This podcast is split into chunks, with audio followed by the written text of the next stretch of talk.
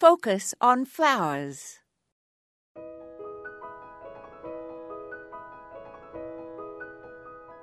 The lovely larkspur used to be considered a member of the delphinium species, and indeed the flowers are similar, and the blooms of both may be purple, pink, and white. Most of the larkspurs we see are smaller and more delicate than delphiniums. They belong to the Consolida genus, and they have finely divided feathery leaves and poisonous seeds. In fact, they're deadly to livestock.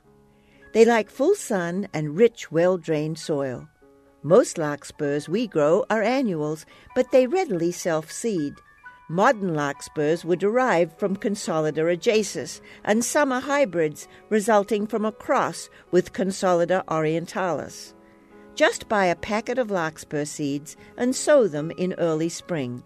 If the bed is not mulched, they will self seed in subsequent years.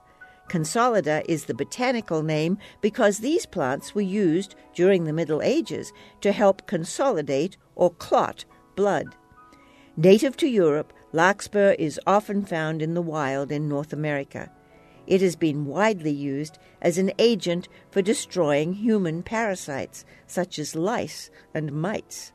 But when it flowers in May through September, its delicate color and spurred flowers are exquisite in the garden or in a vase. This is Moya Andrews, and today we focused on Consolida. Follow updates from Focus on Flowers and share insights with your fellow gardeners on our Facebook page. Just search for Focus on Flowers.